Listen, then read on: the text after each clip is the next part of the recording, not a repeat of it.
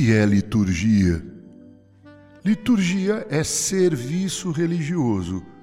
No caso da igreja evangélica, liturgia é serviço religioso oferecido ao Trino Deus, Deus Pai, Deus Filho e Deus Espírito Santo, através de Cristo e sob o comando do Espírito Santo. Assim, quando falamos de liturgia no meio evangélico, estamos falando de culto de adoração a Deus.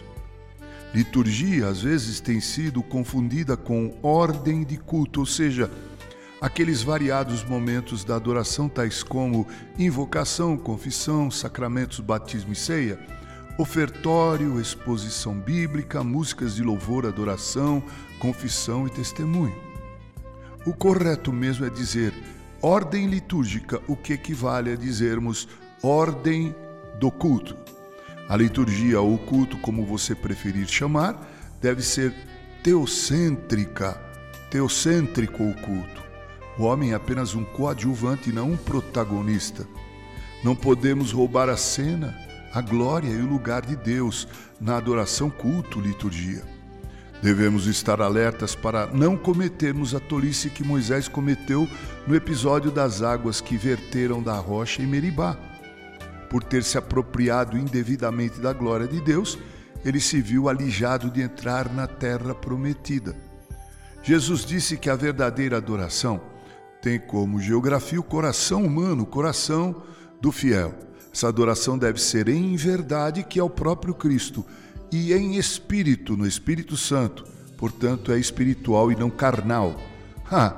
Como me entristeço quando me dou conta do quanto fui carnal no momento de adoração. De pronto peço perdão a Deus e clamo por sua misericórdia. A liturgia, quando exercida dessa forma, a glória de Deus se faz presente, trazendo refrigério, santificação, transformação, edificação espiritual. Quando isso não acontece, a reunião pode ser emocionante e agradável mas ela não é legítima e, portanto, não produz as bênçãos eternas que somente o verdadeiro culto pode produzir. Na próxima vez que você se vestir e se preparar para a liturgia, para o culto, para a adoração a Deus, lembre-se que Deus deve ser servido com ordem e decência.